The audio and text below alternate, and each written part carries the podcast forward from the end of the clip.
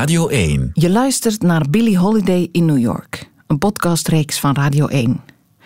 In 2015 gingen Kurt Overberg en ik, Annelies Moons, naar New York om daar te zoeken naar het levensverhaal van Billie Holiday. Tastbare overblijfselen en zelfs mensen uit die tijd. In deze tweede aflevering hoor je hoe Billie Holiday altijd wat tegen haar tijd inging. En dat dat ook zo zijn gevolgen had voor haar carrière. Welcome to Apollo Amateur Night. From Ella Fitzgerald in 1934 to Machine Gun Kelly in 2010, this is where stars are born and legends are made. Tonight, the Apollo tradition continues with you being a part of our famous audience. It's the moment you've been waiting for. But most of all, remember, here at Amateur Night, you hold the power to say, be good or be gone. Be gone. Be gone. Be gone.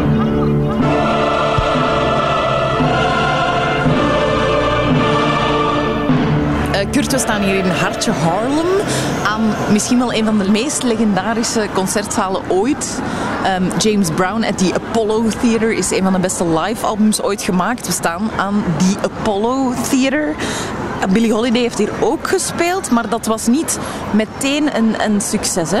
Ze zou hier zogenaamd op een van die amateur nights gespeeld hebben. En dat was een ongelooflijk succes. Dat was ongelooflijk fantastisch, dat was briljant. Maar dat is een beetje geromantiseerd. Dat is volledig geromantiseerd. Er zijn genoeg uh, ja, reviews uit die tijd die haar redelijk naar beneden hebben gehaald. Het heeft heel simpel te maken met het feit dat Billie Holiday, uh, zelfs in haar meest up-tempo periode, begin jaren 30, was ze eigenlijk een soort van ja, een trage swingster. In de jaren 30 was vooral de age of swing. Dus met andere woorden, ja, alles moest echt heel op tempo zijn. Dus dat was sowieso tegen de tijdsgeest in. Met als gevolg ja, dat in die tijd uh, ja, Billie Holiday niet zo op handen werd gedragen. Een organisator uh, in Chicago die zei letterlijk van... She ruined my night! Want iedereen in die tijd wou gewoon swing. En dat was gewoon tekenend voor die tijd. Dus het is echt niet zo dat Billie Holiday vanaf de eerste dag dat ze hier in de Apollo Theater stond, wat wel haar grote Harlem debuut was op een groot podium, dat dat een succes was. Helemaal niet. Uh, about your. We staan hier nu aan de Walk of Fame van die Apollo Theater. Ik zie hier James Brown, Stevie Wonder. Michael Jackson, Etta James. Maar Er is één iemand die ongelooflijk ontbreekt. En dat is de enige echte fantastische Billie Holiday. De enige echte reden waarom dat we naar New York getrokken zijn. Maar er is goed nieuws, beste Annelies. Binnenkort komt er een echte ster in de Walk of Fame van die Apollo Theater. En dat is aan één persoon te danken eigenlijk. Dat is aan Cassandra Wilson, die net een heel mooi uh, tribute heeft uitgebracht aan uh, Billie Holiday. En zij gaat uh, rond de geboortedatum van Billie Holiday zijn, de 7 april, gaat zij officieel een ster inhuldigen hier in de Walk of Fame van die Apollo Theater. Billy played at the Apollo Theater, and she lived in Harlem. She called Harlem her home, so we wanted to start kick it off there properly. She gets a start.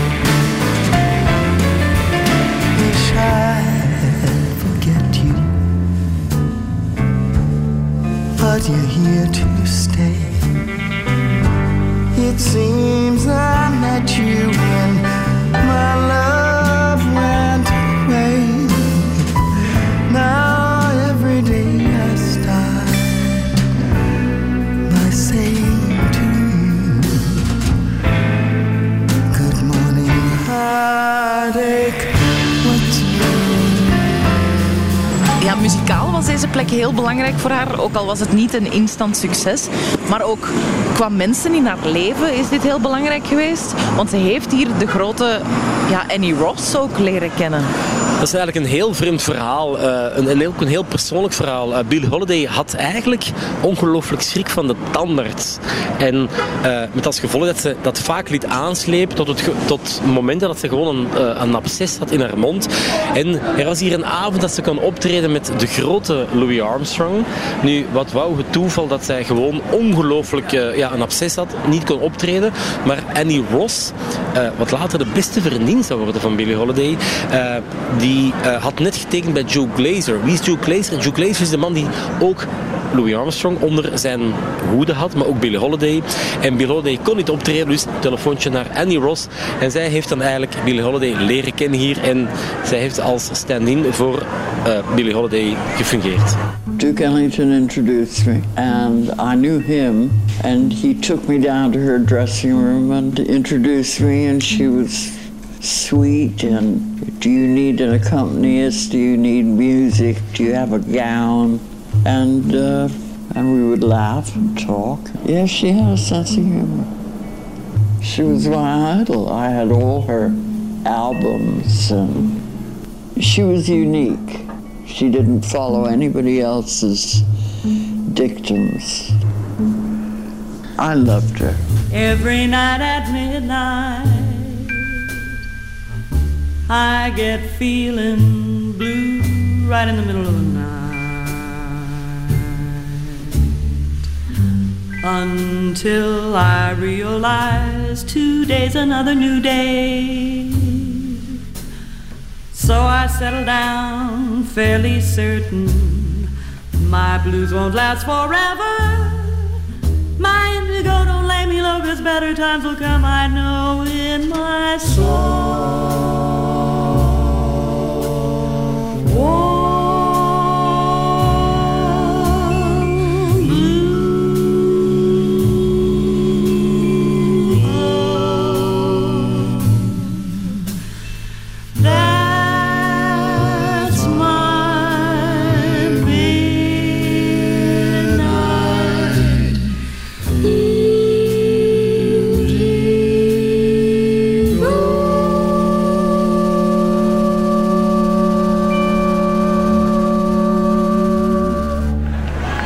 Hier in jouw Bijbel, het, het is eigenlijk een kaft met Billie Holiday in. Hè? Heel Billie Holiday zit in, in jouw Bijbel. Een heleboel eh, advertenties. Ik zie hier Louis Armstrong en Billie Holiday. Eh, eigenlijk is het wel een kleine bijbel voor mij, omdat het eh, eigenlijk allemaal artikels zijn uit de jaren 30, 40 die heel moeilijk te vinden zijn. En effectief, ze heeft met haar grote held Louis Armstrong heeft ze hier gestaan. Dat is een hele mooie advertentie. Maar ik ga jou ook eens een hele andere advertentie van die Apollo Theater laten zien. En wat lezen we hier, beste Annelies? Billie Holiday. Ja, ehm, echt waar. Billie Holiday. En het is geen schrijffout, maar haar vader heette Clarence Holiday. En omdat haar vader ja, echt wel eh, nooit haar officieel erkend heeft, omdat haar vader eh, nooit echt met haar moeder heeft samengelegd, heeft ze ja, zich gewoon trachten af te zetten tegenover eh, haar vader. Met als gevolg dat ze zich in plaats van Holiday, Holiday noemde. En hier is nog een latere, eh, zelfs een advertentie uit de jaren 50. En dan is het Holiday met twee L'en. Ja, dus het, eh, het varieert nogal een beetje door de geschiedenis heen Ja, wat soort eerst- van advertenties te vinden zijn. Ja, want eerst staat ze ook nog met Billy met een Y.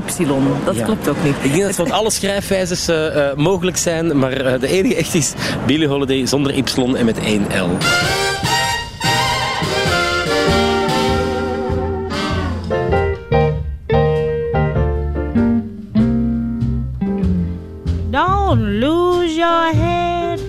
then lose your guy.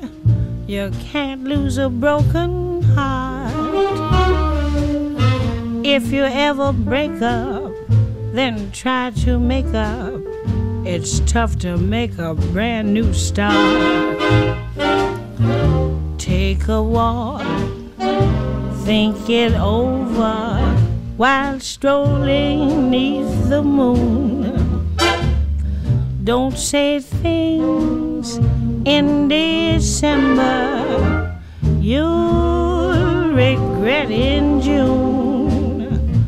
Weigh your remarks before you speak, or you may be sorry soon.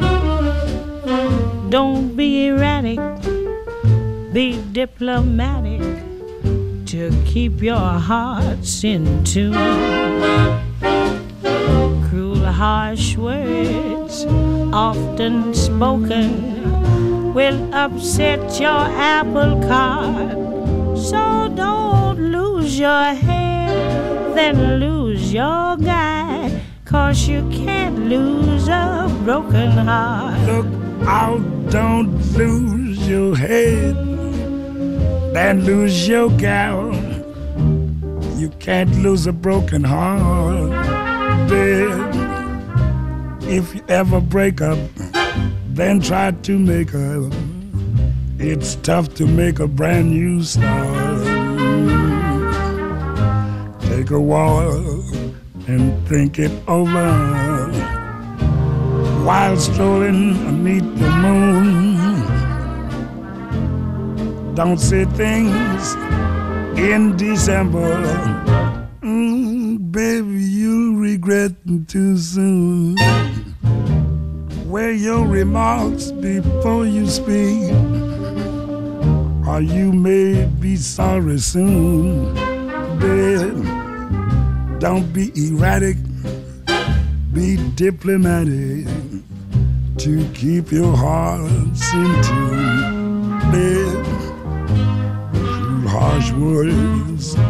Often spoken, will upset your apple cart, babe. So don't lose your head, and lose your girl, cause you can't lose a broken heart. No,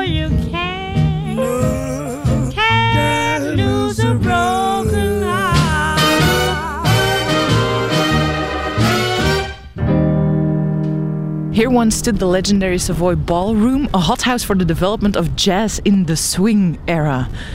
Ja, Hier stond de legendarische ja, Savoy Ballroom, eigenlijk eh, de birthplace of eh, de Lindy Hop. Die fameuze dance uit eh, die jaren eh, 30. eh, ja met de blije voeten, hè? Ja, met de blije voet. En dat is ook heel mooi.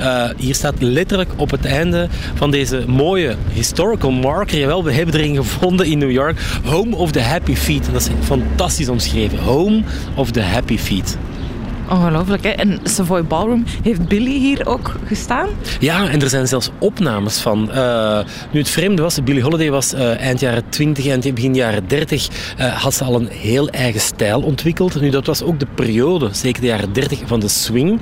Nu, Billie Holiday heeft nooit echt swing gedaan. Hoogstens een soort van rhythm songs in de jaren 30. En ja, dat ging eigenlijk een beetje tegen die tijdsgeest van de swing in natuurlijk. En hier wordt altijd gesproken over een ongelooflijke heuse battle. De Battle of the Bands eigenlijk. En eh, men titelde letterlijk in de kranten van destijds The Savoy is the scene of a tune war. En dat was letterlijk echt een battle tussen twee bands. En dat was dan eh, Chick Webb, orkestleider die iets met eh, Ella Fitzgerald deed. En dan ook Count Basie, ehm, met wie Billie Holiday samen letterlijk het gevecht aanging. En eigenlijk hebben Count Basie en Billie Holiday nooit mogen opnemen omwille van platencontracten. Maar er zijn wel opnames gemaakt van die legendarische concert hier in de Savoy Ballroom.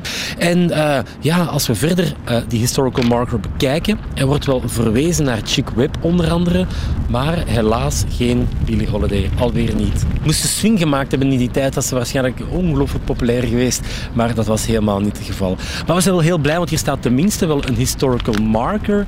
Eh, en op de achtergrond zien we ook de reden waarom dat de Savoy Ballroom hier niet meer staat. Appartementen. En hoe mooi zijn die appartementen? Niet, niet zo heel mooi. Aards lelijk zou ik durven zeggen. Deep rhythm captivates me. Hot rhythm stimulates me.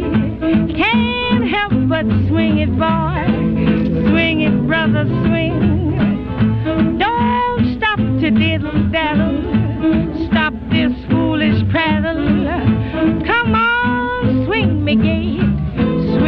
Brother,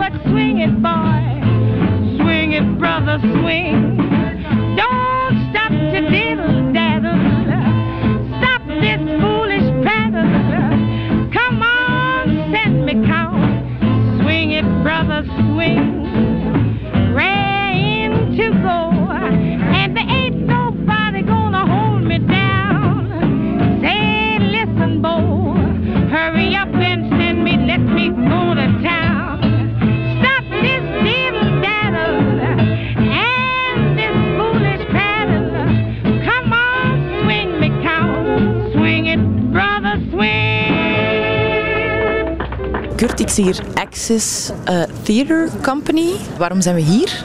Wel, we zijn hier omdat we eigenlijk op een stukje heilige grond staan. Uh, achter uh, deze gevel is eigenlijk Café Society. Nog heel weinig mensen weten dat Café Society uh, nog bestaat qua locatie. Eind jaren 30, in de jaren 40 was dat de enige plek in Amerika waar blank en zwart konden samenkomen. En hier op Sheridan Square number 1 was Café Society en Billie Holiday heeft hier opgetreden. Ze kwam hier aan als een compleet onbekende, maar toen ze Strange Fruit is binnen vertolken, is hier eigenlijk buiten gewandeld als een complete ster eigenlijk. Wat was er hierboven dan? Hier lijken me hele mooie appartementen te zijn. En uh, je houdt het niet voor mogelijk, maar uh, Leonard Vedder, de ongelooflijk belangrijke jazzcriticus, de man die ook met Billie Holiday op tournee is geweest in Europa, woonde hierboven, boven Café Society. En daar is ook zijn dochter geboren, Lorraine Vedder. en Lorraine Vedder je houdt het niet voor mogelijk, maar is later de godchild of Billie Holiday geworden. Hi, my name is Lorraine Feather, and my godmother was Billie Holiday. Lorraine, you're about to sing a, um, a Billie Holiday song. You choose your mother's son-in-law. Why? Well, yeah, I'm going to sing just a, a little snippet of it.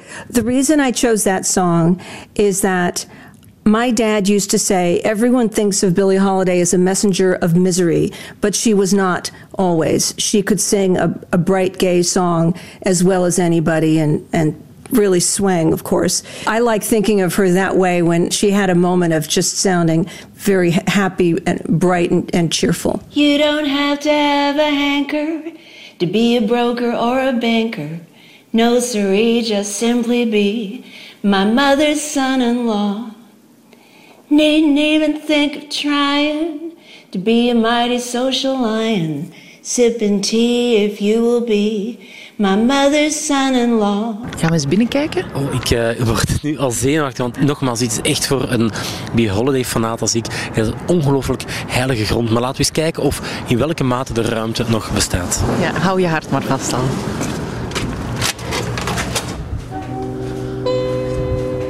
Maar het vreemde is dat we ook hier alweer uh, naar een kelderverdieping afzakken. Naar een locatie waar eigenlijk maximum 75, 80, 90, 100 mensen binnenkomen. -huh.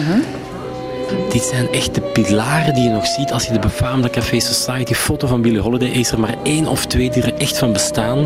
Dat vind ik eigenlijk wel heel scary. uh, maar we staan nu echt letterlijk op de plek waar Billie Holiday voor het eerst Strange Fruit zong. De befaamde anti-lynch song. Het ging eigenlijk altijd als volgt. Op het moment dat ze Strange Fruit begon te zingen, um, was er enkel nog maar één spot op haar gericht.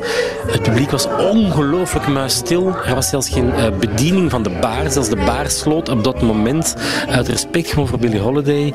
En op het moment dat ze de laatste zinnen zong, of de laatste woorden van Strange Fruit, ging de spot uit. En op dat moment, als de spot terug aanging, was ze lang verdwenen.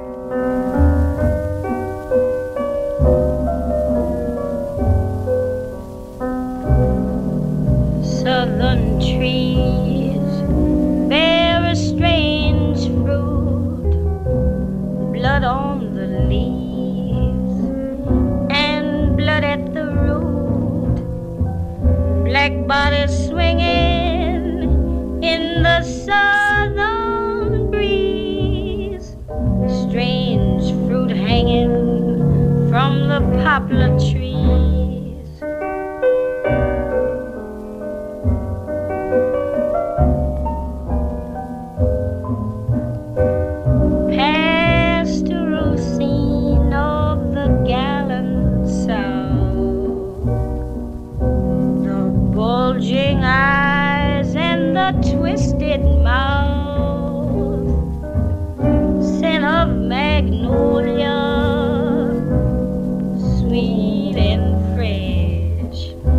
Then the sudden smell of burning flesh.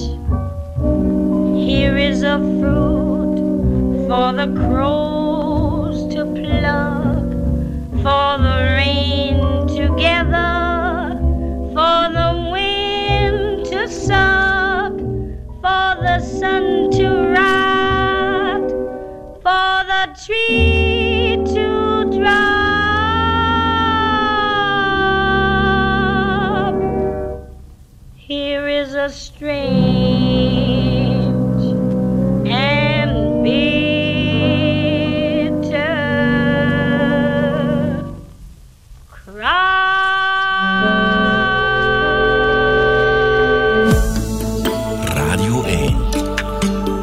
was de tweede aflevering van Billie Holiday in New York. Een podcast van Radio 1 gemaakt door Kurt Overberg en mezelf, Annelies Moons.